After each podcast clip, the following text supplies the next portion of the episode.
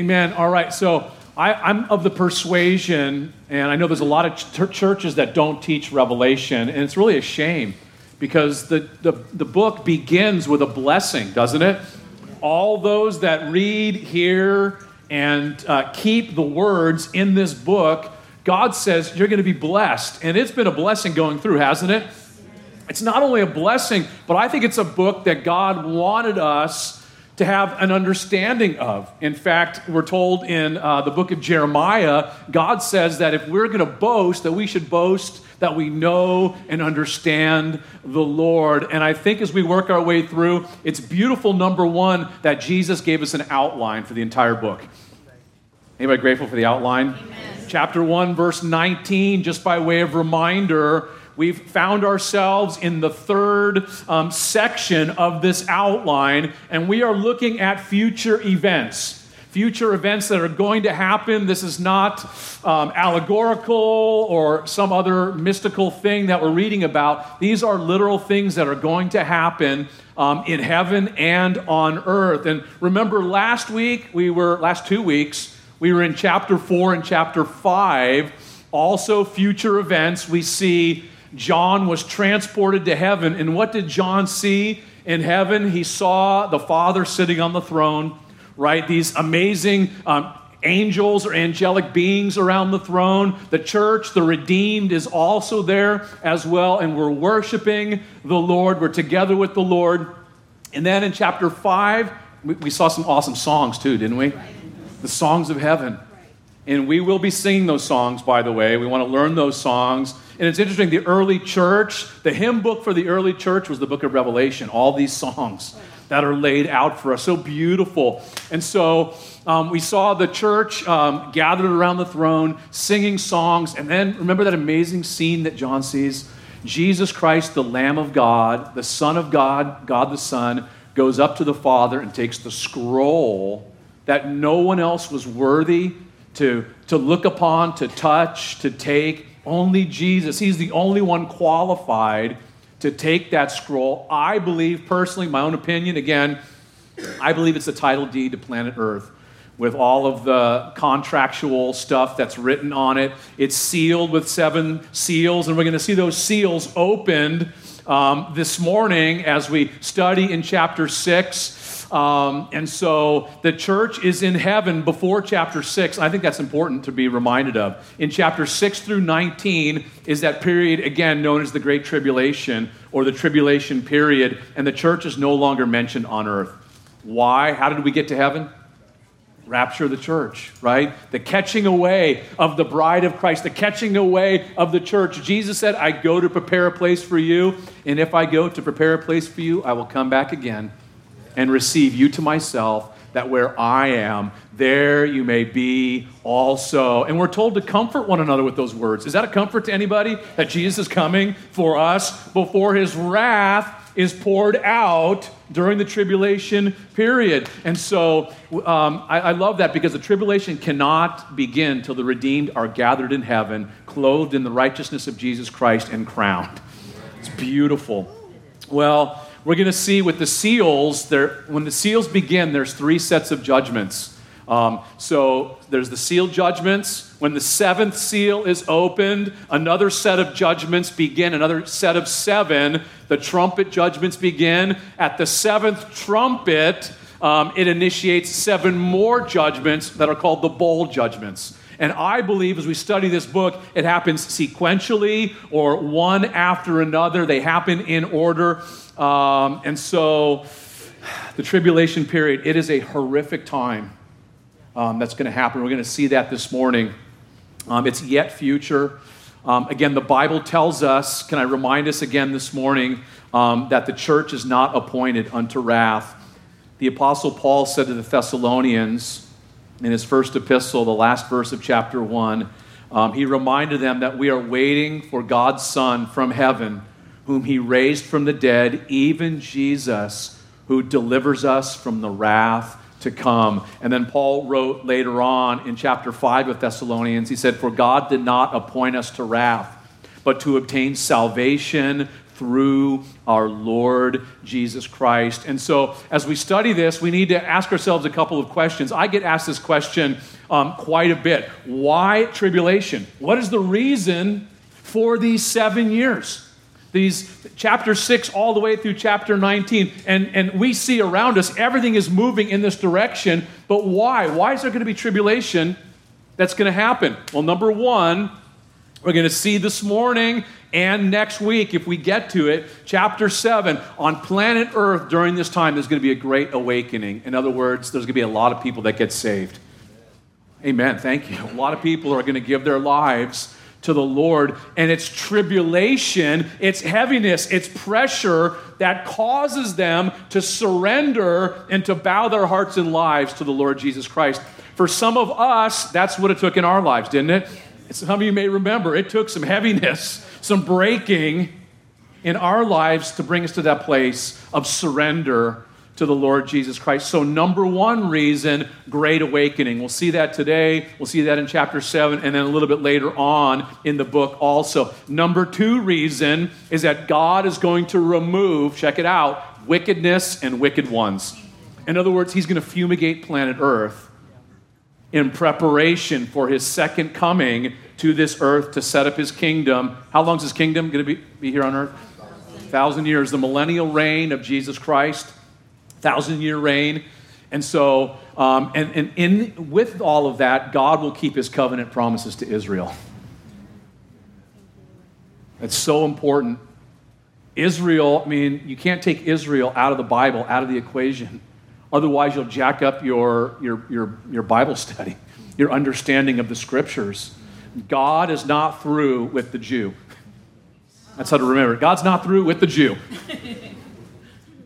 In fact, the tribulation period, the third purpose of the tribulation period is really to break the stubborn will of the Jewish nation, of the Jewish people, that they would come to receive Jesus Christ as the Savior of the world, as the promised Messiah that we learn about in the Old Testament. And I told you guys to, um, to write down Daniel nine, to look at it. Um, Daniel nine is absolutely crucial, I think, to the understanding of the framework of Revelation. Um, in Daniel, you guys remember Daniel? Yes. Who? What was his buddies' names? That sounded right. I heard Rakshak and Benny from a couple of y'all. Shadrach, Meshach, and Abednego, right? They got taken into captivity into where? For how long? seventy years. Thank you. They got taken into captivity. God had told Israel, you keep messing around with the God, the foreign gods, sexual immorality and idolatry. I'm going to have to take you out of the land and put you in a timeout. And that's what God did. He took them out and put them in captivity for seventy years. And the book of Daniel chapter nine, what's so awesome is Daniel is doing his Bible study. He's studying his Bible and he realizes, oh man, this is the end of seventy years. God promised to bring us back into the promised land. And what did he do? Did he break out the pom-poms and start cheering? No, he was broken. He began to pray, to seek the Lord, to fast. And all of a sudden, what did God do? God dispatched a certain angel. What was the angel's name who came? Starts with G, rhymes with Gabriel. Come on, come on, gang. Gabriel. Gabriel shows up there in front of Daniel and tells him that he's loved of God. I mean, it's so beautiful. Daniel, you're beloved. Isn't that great to be reminded you're loved this morning? God loves you. He reminds him. And then he says that there's four hundred ninety years on the prophetic clock for your people, the Jews, and for your city, Jerusalem. Those four hundred ninety years are broken up. They're, they're, they're broken up uh, in a distinct division of four hundred eighty-three years and seven years. How long is the tribulation again? Seven. seven years. So four hundred eighty-three years and seven years, it's broken up. So Gabriel says to Daniel, from the time the decree is issued to go back to Jerusalem and to rebuild the city, to rebuild its walls, to the coming of the Messiah will be four hundred eighty-three years. So beautiful. I think it's one of the most remarkable, um, most amazing prophecies, predictions in the entire Bible. Because that decree was issued by a dude named Artaxerxes Longimanus. Nehemiah chapter two, you can check it out later. The decree was issued, and then four hundred eighty-three years later, or according to a dude named Sir Robert Anderson, one hundred seventy-three thousand eight hundred eighty days later, who showed up on the Mount of Olives coming down on a donkey to present himself as the Messiah, the promised Messiah to Israel, Jesus Christ. That's amazing. That gives me goosebumps thinking about that. To the day. And that's why Jesus said, this is your day. You should have known. You should have known this. This is your day. And some of them did get it, right? I mean, everybody was there gathered. Think about that. He's cruising down on the donkey, right? Presenting himself as the promised Messiah, not telling anybody to be quiet at all. Remember, he told people to be quiet a lot. Hosanna, save now, blessed is he who comes in the name of the Lord. Jesus presents himself as a prom, and he's bawling. He's convulsing, weeping, because he knows that they're going to reject him. He's going to be crucified. And that prophecy in Daniel says that the Messiah will be cut off. And in the Hebrew, it means to suffer the death penalty. And isn't that what happened to our Lord? He came to his own, and his own received him not. He was tortured, crucified, paid the penalty for our sins in his life's blood. And what happened when, when they rejected Jesus as the Messiah? The prophetic clock stopped. Pause. It was a timeout for the nation of Israel. And what did God do? The church began, right, with both Jew and Gentile. God is picking out, our last two thousand years, what's God been doing? Picking out a bride for his son. How awesome is that? But there's still seven more years left on the prophetic clock. When will that start? It tells us in Daniel chapter nine. The next thing it says is what? The prince who is to come, not Jesus, he's the one we know as the Antichrist, will come, and he will, check this out, he will make a covenant or a pact or a treaty with many of the Jews. Guess for how long? Seven years. But something's going to happen in the middle of that treaty. What's going to happen? You guys know it tells us right there in Daniel. He's going to break the covenant that he made because he's a con artist. He's a scumbag. And we know what happens. We, you guys have studied your Bibles. You know, Jesus told us you should be, Matthew twenty-four, you should be aware of this is going to go down. If you've read Daniel, you know this is going to happen. Second Thessalonians chapter two, Paul tells us. What's the Antichrist going to do? What's halfway, half, halfway of seven years? Three and a half years. Three and a half years in, after the Antichrist makes this covenant, makes this peace treaty, he's going to break it. How's he going to break it? He's going to go into the rebuilt temple. Isn't that interesting? The rebuilt temple. In Jer- that's going to take a miracle in itself in Jerusalem on the Temple Mount to happen. He's going to go into the rebuilt temple, stop the sacrifices and offerings that are going on at that point. And what's he going to do? Second Thessalonians, he's going to declare himself as God and, and demand to be worshiped as God. And he is going to turn and persecute the Jews. He's going to persecute um, Christians. And what's interesting is, as, as the Jews are fleeing, as they're seeing this guy for who he is, they're recognizing this is not the Messiah.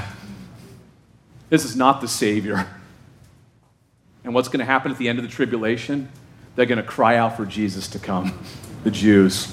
And that, that should be kind of putting some things together in Romans nine, ten, and eleven also. For us as believers, we shouldn't get too, too haughty about our salvation. Because why? Because of the Jews' fall, it has allowed Gentiles to come into the kingdom, Paul says. And our walk now with Jesus should be something that provokes jealousy in them, that stimulates them and, and to say, wow, look at the relationship they have with the true and the living God. Well, that's long. Should we start? You guys ready? Let's do it. And so, chapter six, verse one, God's word says, "Now I saw when the Lamb opened one of the seals, and I heard one of the four living creatures saying with a, with a voice like thunder, 'Come and see.' And I looked, and behold, a white horse. He who sat on it had a bow, and a crown was given to him.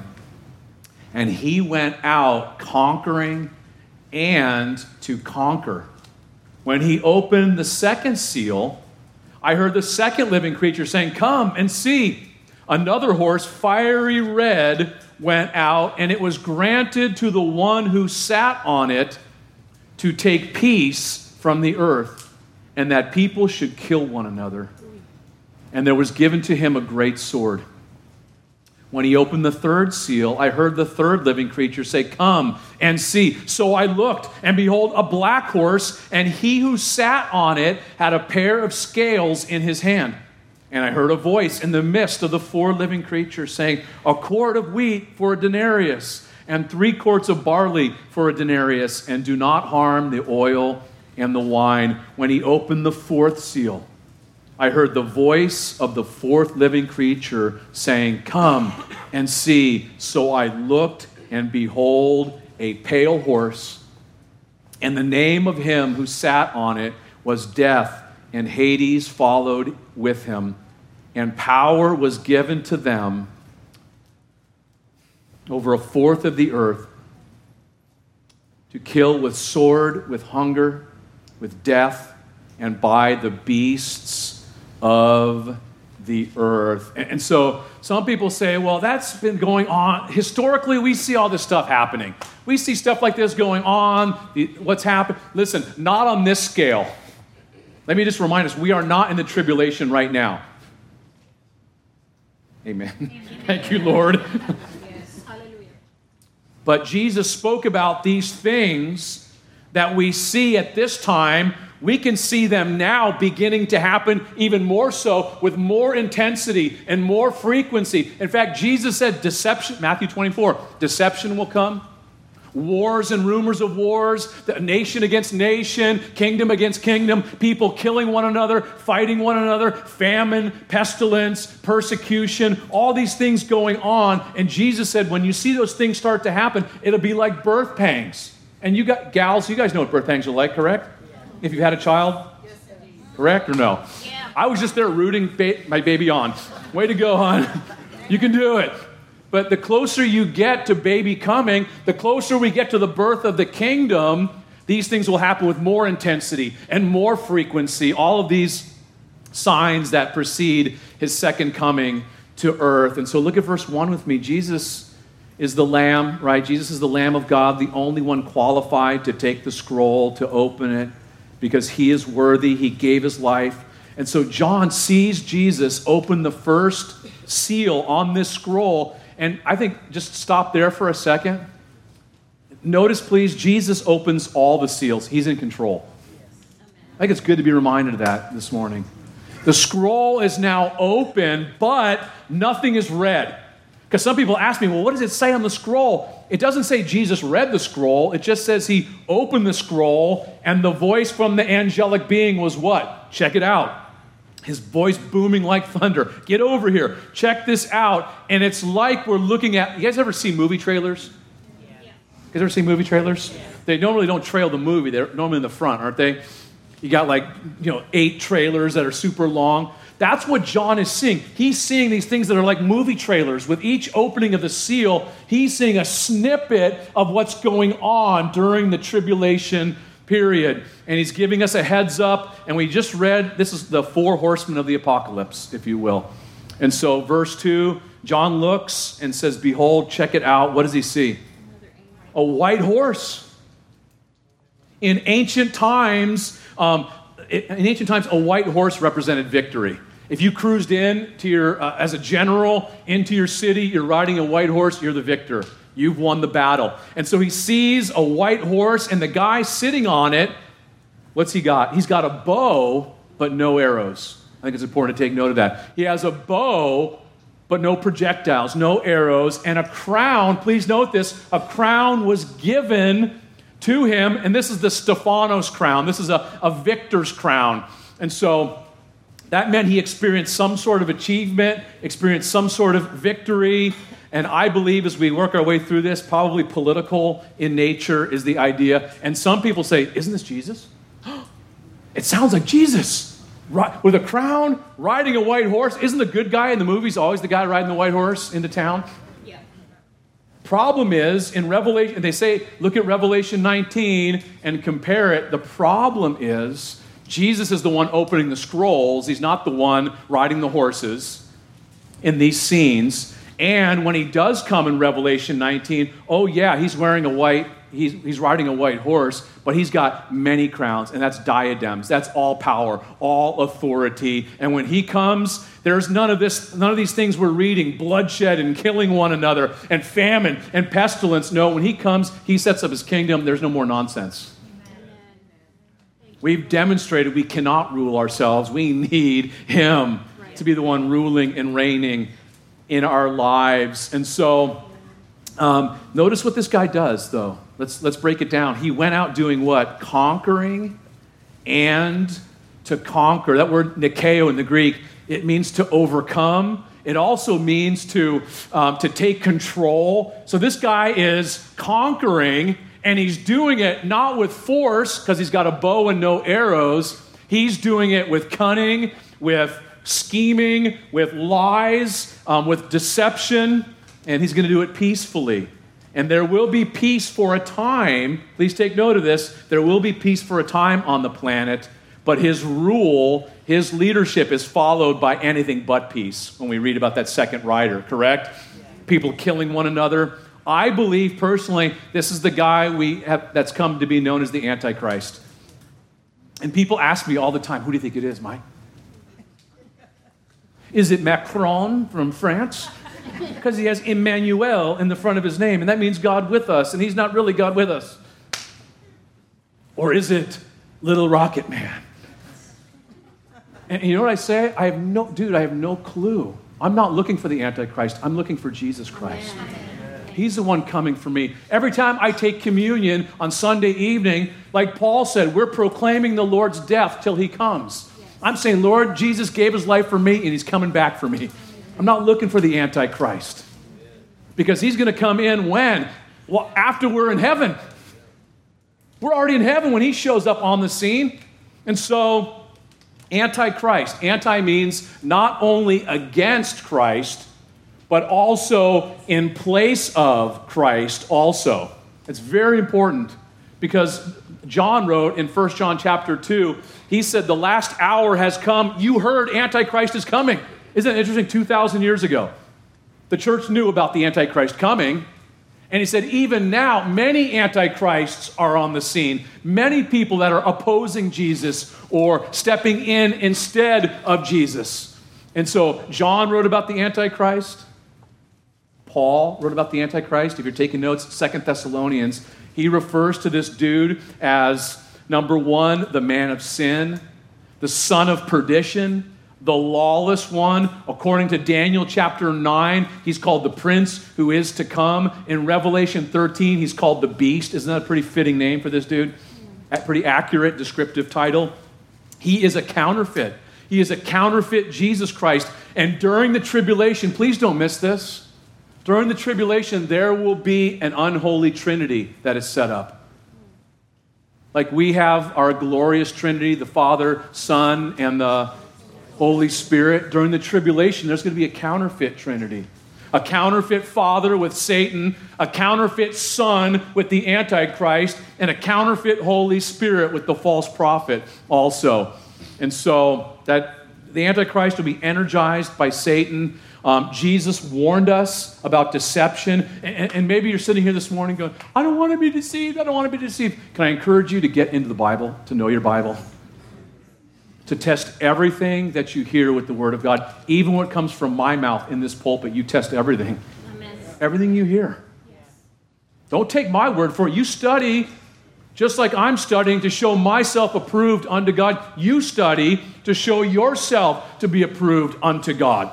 to get the amen of the Holy Spirit in your life. And so this kicks off, so verse uh, one and two, this kicks off the tribulation period, and it's going to begin with the rise of some world leader on the scene. He will conquer peacefully. He will conquer peacefully with cunning, deception. He will be a big-time influencer. Lots of influencers out there, right?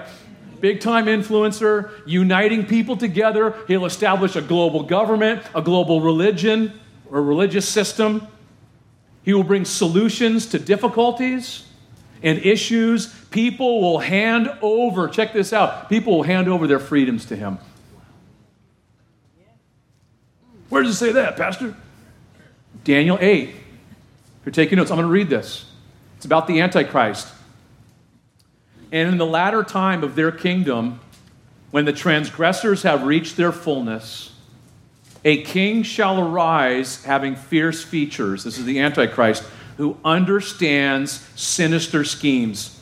His power shall be mighty, but not by his own power. That's because Satan's energizing him. He, he shall destroy fearfully and shall prosper and thrive, and shall destroy the mighty and also the holy people. Through his cunning, he shall cause deceit to prosper under his rule, and he shall exalt himself in his heart. He shall destroy many in their prosperity.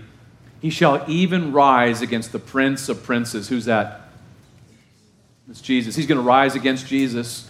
But he, sh- and listen to this, how's it going to roll out? How's it going to end? That sounds so awful. But he shall be broken without human means. You know what that means? Jesus is going to deal with him.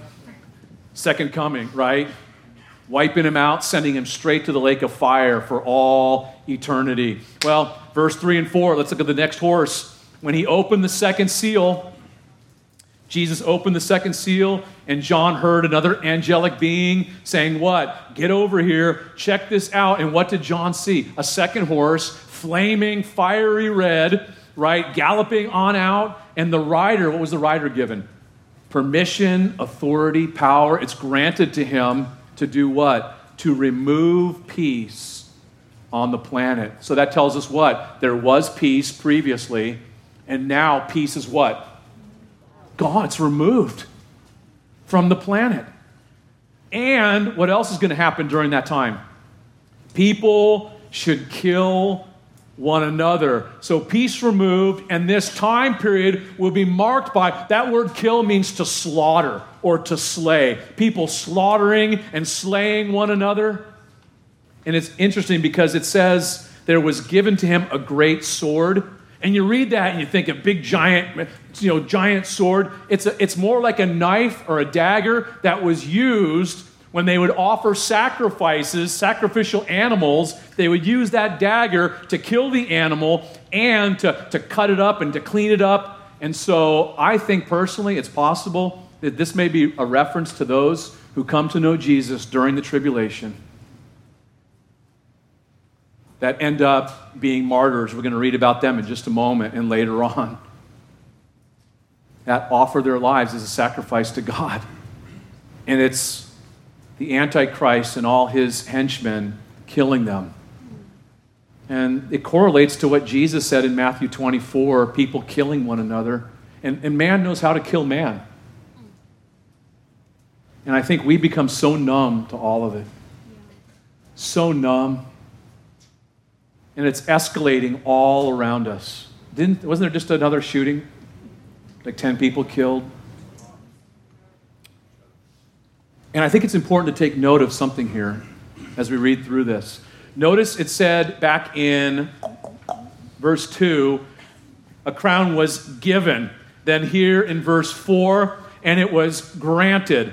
And then it says at the end of verse four, and there was given. Please notice that. Given, granted, given. Not God did this.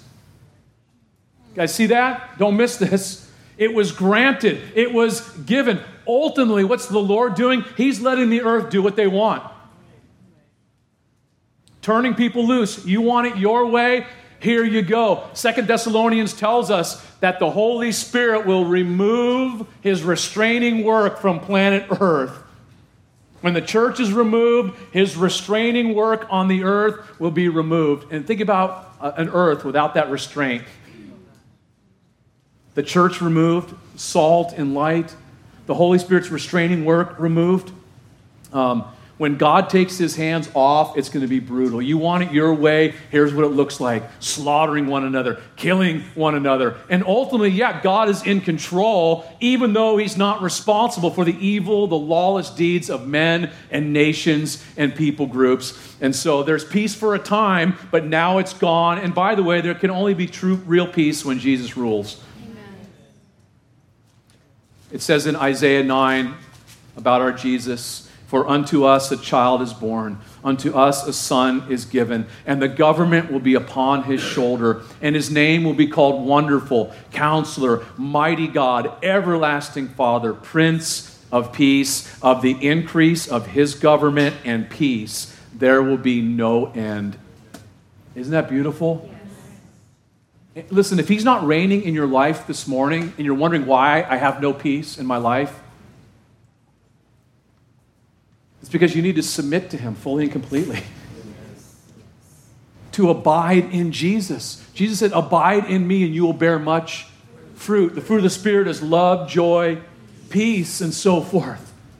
If I'm not experiencing peace in my life, there's a disconnect with the Lord. I need to get connected to abide in him. To be a man or a woman of prayer. Be anxious for nothing, but in everything by prayer and supplication. With thanksgiving, let your requests be made known to God. And the peace of God, which surpasses all understanding, will guard your hearts and minds through Christ Jesus. Peace is all in connection with Jesus. But there will be no real peace until Jesus rules on the planet. Verse five, look what it says, third, third seal. So Jesus opened the third seal on the scroll. And what does John hear? The third angelic being saying what? "Come, check this out. Look at this." And so John looked, and what does he see? What did he see next? A black horse. And what was the rider? What did he have in his hand? Scales, scales like a pan scale. You guys ever see a pan scale to weigh something out? And lo- notice in the middle of the throne room, in the middle of the angelic beings, John hears a voice. "A quart of wheat for a denarius." A denarius, that was one day's wage back then. So a day's pay. So for a day's pay, you can buy a quart of wheat. Or you can buy three quarts of what? Barley. A barley. You'll have to work an entire day to purchase enough food to make one meal of wheat or three quarts. I don't know how far that's going to get you. But then you have no money left over for anything else. What does that mean? Food scarcity, famine, inflation. Inflation. You guys see prices going up, by the way? Something yes. Ramp it up. More intensity, more frequency. Yes. Famines, cutting off of wheat. Listen, if you want to be wealthy during the tribulation period, if, you're, if you want to be here. I don't want to be here. Here's what you can invest in right here. Wheat. Grain, oil, wine. I'm going to hoard it in my bunker. And anybody, in the name of Jesus, don't touch. There you go. And so, listen, famine usually accompanies war. I mean, look at Ukraine right now. All around the world, man-made famines, man-engineered famines, and at this time in history, it's going to be ramping up. People are going to be hurting big time. And by the way, I think it's just an interesting thought with this. That is another reason the Antichrist will be able to exert so much power at this time. And we got a test of this, didn't we? With the pandemic. Yeah. You guys remember that pandemic thing that happened? Right. A few people made the decisions for everybody else. Does that ring a bell? Yes. How did that even happen? Well, we know it's going to happen on a greater level during the tribulation. The voice also gives instructions to not damage or put in danger the oil and the wine. Not only was oil and wine used for medicinal purposes, but those are luxury items. Those were luxury items for people. So what does that mean? These items are not affected. They'll be available for those who can't afford them. So there's going to be this chasm between the wealthy and the poor, the poor that are trying to scrape by, getting wheat and barley, and the wealthy, they're getting their oil and the wine. The wealthy will be insulated for a while, but guess what? It's going to be gone in the end. And by the way, can I just encourage us, if you're trusting in your money, your wealth, your four oh one k, your fat pockets, listen, don't trust in uncertain riches. Trust in the living God. Amen. He's the only one worthy of our trust. Because that could be gone just like that in a moment's time. These people think they're insulated from all this. In just a moment, they're going to be hiding under rocks and in caves crying out. Oil and wine cannot save you. Your wealth cannot save you. Your portfolio cannot save you. Your good efforts, your church membership cannot save you. Only Jesus Christ can save you. If you're here today and you don't know him, man, you're going to be going through this. It's going to be heavy. It's going to be gnarly. The worst time in all of history on planet Earth. Jesus said there's no other time like it. Well, I'm, I can give my life to the Lord during the tribulation. Are you ready to be beheaded? Because if you can't live for him now, how do you know you can give your life for him then?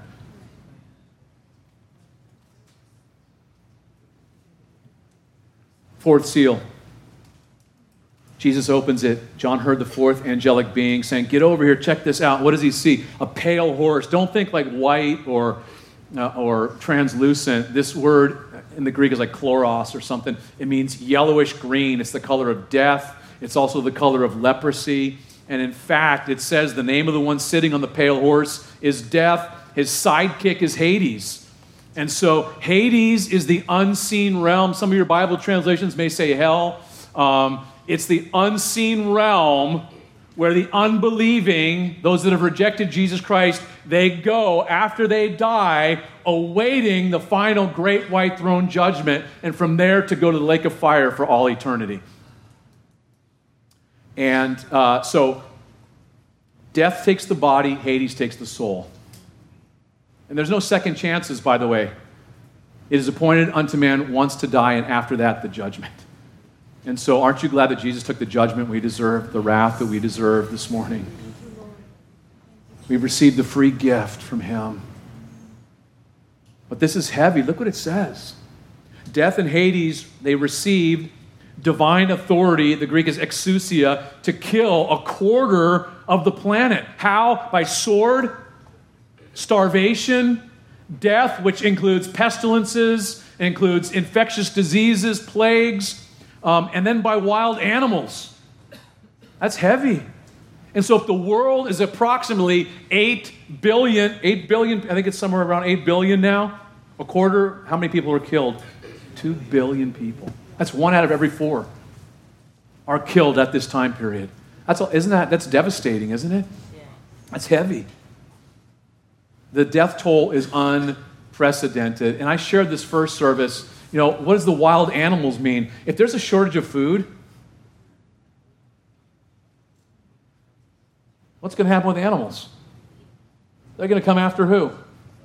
Whatever they can eat. That includes people, doesn't it? And, and someone asked me, what about Fido? I don't know. You've been nice to him? If you're going to be here during the tribulation, I don't know if he's going to, you know, finally turn and get mad. But it's heavy. Verse nine. As we finish out the chapter, let's check this out. When he opened the fifth seal, who opened the fifth seal? Jesus. Jesus. I saw under the altar, who, whose eye I saw, whose John. John saw under the altar, what did he see? The souls, he saw souls, isn't that interesting?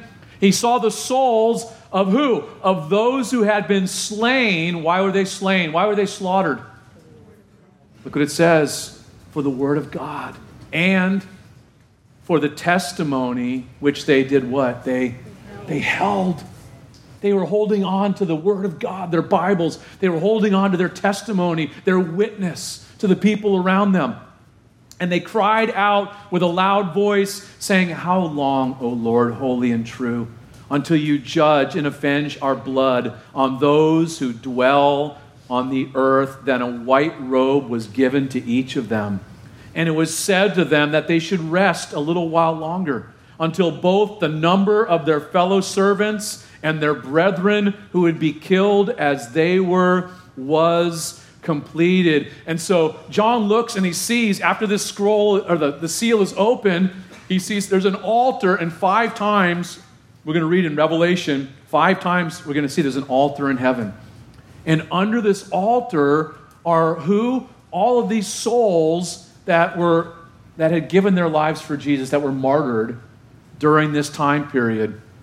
And they were willing to lay down their lives. Not only was the truth in them, but they were walking in the truth. They were a witness to everyone around them. That's a what a great reminder for us this morning. What would we be noted for? Would, would we be noted for our commitment and our confession? Our commitment to the Word, our confession to the world with our lips and with our lives. Being under the altar suggests that they poured out their blood as an offering to God. They have a special place in the heart of our Lord. And I think it's just interesting to take note of, in the midst of the madness going on at this time period, God is at work in the hearts of men and women. And again, for some people, it takes tremendous tribulation to come to that place um, of surrender to the Lord. Verse ten, these martyrs asked the Lord very reverently and respectfully, "How long till he brings vengeance?" And when we see that term, those who dwell on the earth or earth dwellers, it speaks of those people that are unbelievers that have made the earth their home. They're living for the things of the earth. They are not citizens of heaven, living for the things of heaven or for the kingdom, but they're living for the things of this world. And notice they were still alive. They were the ones that martyred, that killed these people, killed these believers. They took their lives. And I think there's something very interesting, though, we need to take away from this. Notice they ask, a, they ask the question, and they leave it with God. You guys see that? They ask the question, and they leave it with God. There's no whys. Why'd you allow this to happen? Why, why, why? It's, Lord, how long? And notice they know something about God, don't they? That he's holy, that he's true, that he will bring justice, that he will avenge, he will bring vengeance. And today there seems to be a real absence of, of justice around us. I don't know about you if you see that or not. An absence of justice, a real longing for justice. And sometimes we can have a hard time reconciling, how can so many ungodly things go on and, and they not be punished? Listen, God, God is going to sort it all out in his timing, in his righteousness. He sees the big picture. He knows everything going on. And I think a reminder for us today, God said, "Do not repay evil for evil." And he said, "Vengeance is mine. I will, I will repay." He's the only one who has all the facts, all the details, and he's the only one that can bring vengeance or revenge in a way that is holy and just also. Because what about us? Don't we like to get vengeance? Anybody honest and terse today? We do, don't we? You get poked in the eye, and what do, what do you want to do in return? Two eyes, right? Like the Three Stooges. And what, Curly blocks it. Who are the Three Stooges? Google it. I'm dating myself here. But we don't. We can't. Fleshly, we take vengeance. We go overboard. And God says, leave that in my hands. Let me deal with it. You love your enemies. Do good to those who persecute you. Those that are hungry, what? Give them bread. Those that are thirsty, give them water. God is patient. He's good. He's just, he's, he's going to sort it all out in his timing. And he will judge rightly, whether in this life or in the life to come. Verse eleven, they didn't get an answer, but they do receive a robe. I love that. God cares. He consoles them. He wraps them up in a white robe, which represents the righteousness of Jesus Christ. They're told to take it easy until the rest of the martyrs arrive in heaven. There will, you know what that means? There's going to be more saved. There's going to be more that lay down their lives, and God's going to take action when that last Christian is martyred. God has a plan, and our job is to submit to that plan. Okay, Lord, your will be done. You know what's best. Amen? Amen. And, and God gives the best to those that leave the choice with him. Yes. You choose. Here's what I'd like to see happen, Lord, but your choice. You do it, Lord. Yes. Look at the last couple verses. We'll finish up. Can we finish up? You guys good? Sweet. I wasn't going to wait for an answer.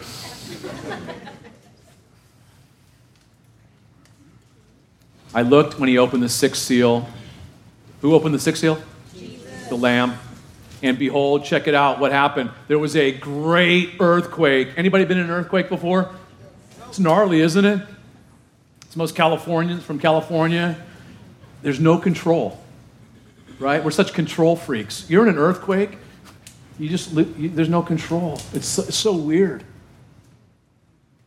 Great earth, there's three of these during the tribulation we read about in chapter six through nineteen. Three great earthquakes, and the sun became black as sackcloth of hair, and the moon became like blood. And so notice again, John's using the, he's trying to do the best he can to describe what he sees in this next movie trailer. And he's saying, man, the, the, the sun, it became black as sackcloth, it became, became dark.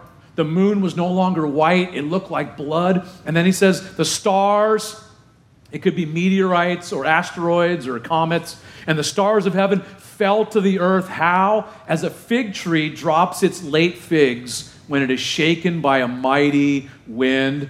And then the sky receded as a scroll when it is rolled up, and every mountain and island was moved out of its place. And so the sky is affected, the earth is affected, the universe, stuff is happening in the universe. Every mount, the mountains and the islands are all getting rearranged. These are real things. This is not allegorical. This is going to happen on planet Earth. And these are attention getters, aren't they? Oh, yes. These are, aren't they attention getters? Yeah. Yeah. God does a lot of stuff to get our attention. Because of his love, he's not willing that any should perish. Look at the response of the people on earth. Last three verses. And the kings of the earth, so we got leaders, politicians, the great men, powerful influencers, the rich men, wealthy, the commanders, military guys, powerful military dudes, mighty men, guys of C E Os, every slave, people that are enslaved, every free man, people that are not enslaved. What did they do? They hid themselves in the caves and in the rocks of the mountains, and said to the mountains and rocks, fall on us and hide us from the face of him who sits on the throne and from the wrath of the Lamb. For the great day of his wrath has come, and who is able to stand? Whoa. So the seals are getting opened, and man killing man. There's deception at the beginning, and there's peace, and then peace is removed. And then there's fighting and war and bloodshed and killing one another. And then what happens? Then there's famine, lack of food, the rich getting richer, the poor getting poorer. People are, are scrambling to survive in all of this. And, and all of a sudden, now what happens? There's all kinds of disturbances on planet Earth, big time. Big time attention getters. And from the bravest to the least, they're freaking out. Every person. They've never experienced anything like this ever before. All of humanity, all of humanity is trying to find a bunker. They were, they were wishing they were preppers.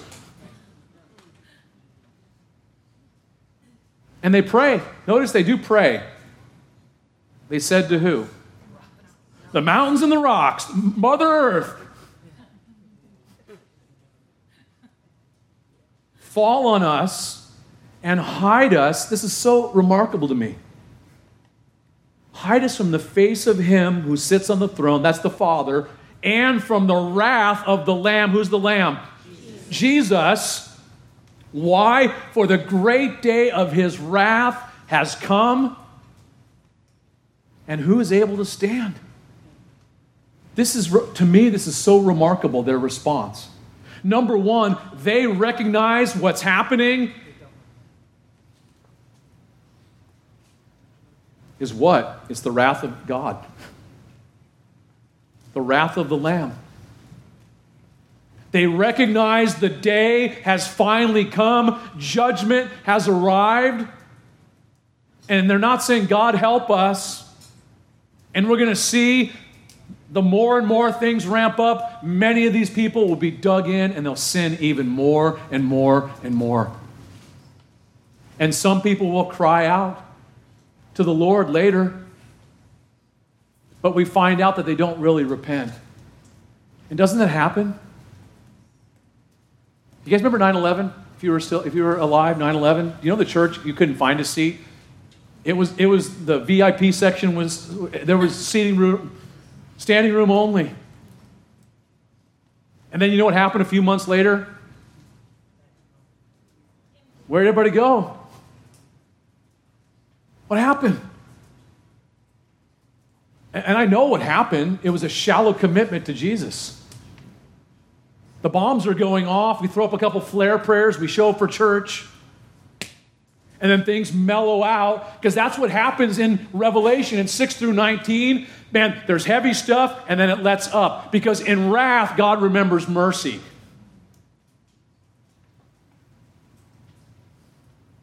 And then it hits the gas again for a little while. And then he lets up. And yet we see here, they recognize that judgment has come.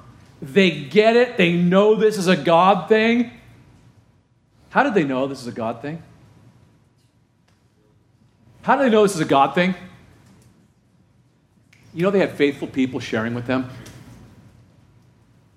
How do they know it's a God thing? How do they know it's the wrath of the Lamb? It's the, the Father on the throne. How do they know that? People are sharing with them. Like Noah. Noah was a preacher of righteousness before the flood came. one hundred twenty years, he was faithful because he cared about people.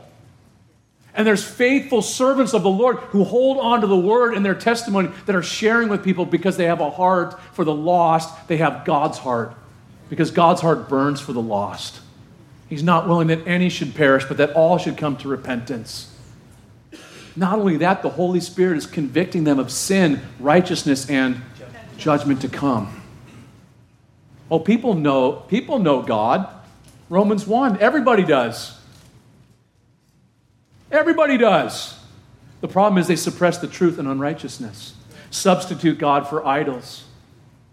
And then the downward spiral of their life, what happens when you turn your back on God, the one who created you and redeemed you and loves you. And we see that happen here. Sad commentary on the human heart, isn't it? A lack of humility and brokenness. Creation can't save you. They're crying out to the rocks, to the, the mountains.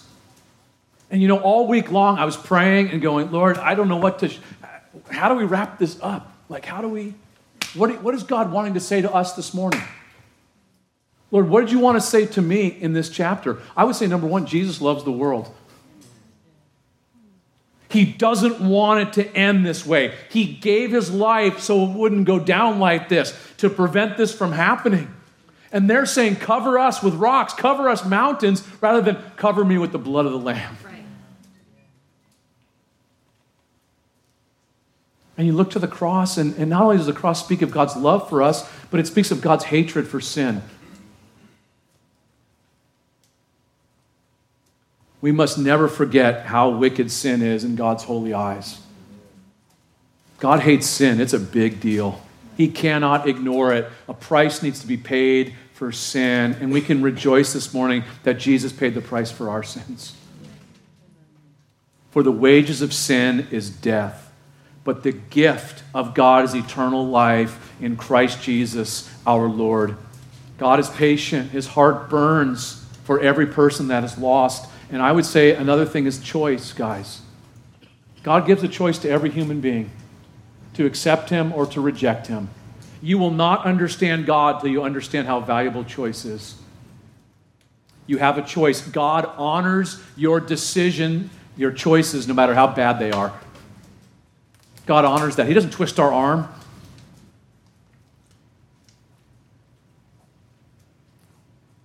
You know, reading this as I finished up this week, how stubborn are these people?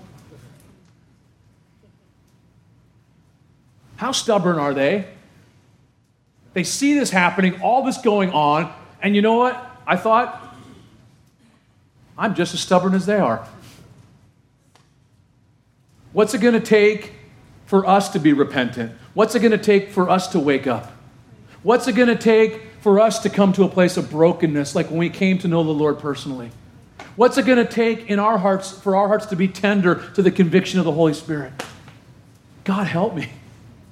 I don't want my heart ever to get that hard where I'm looking everywhere else for rescue and solutions rather than looking to you, to be broken before you.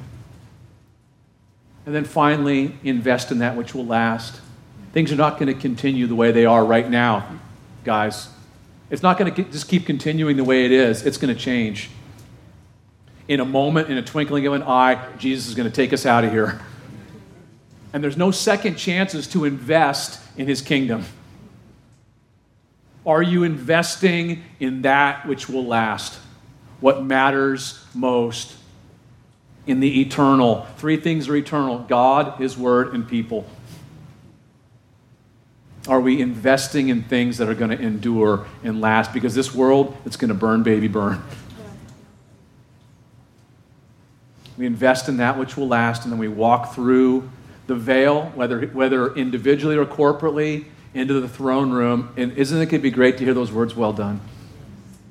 Good and faithful servant, in Jesus' name. Lord, thank you so much for this amazing passage. I pray, God, that we would take away the things that have come from your heart this morning, that my brothers and sisters would be encouraged and comforted, strengthened. Lord, those that don't know you this morning,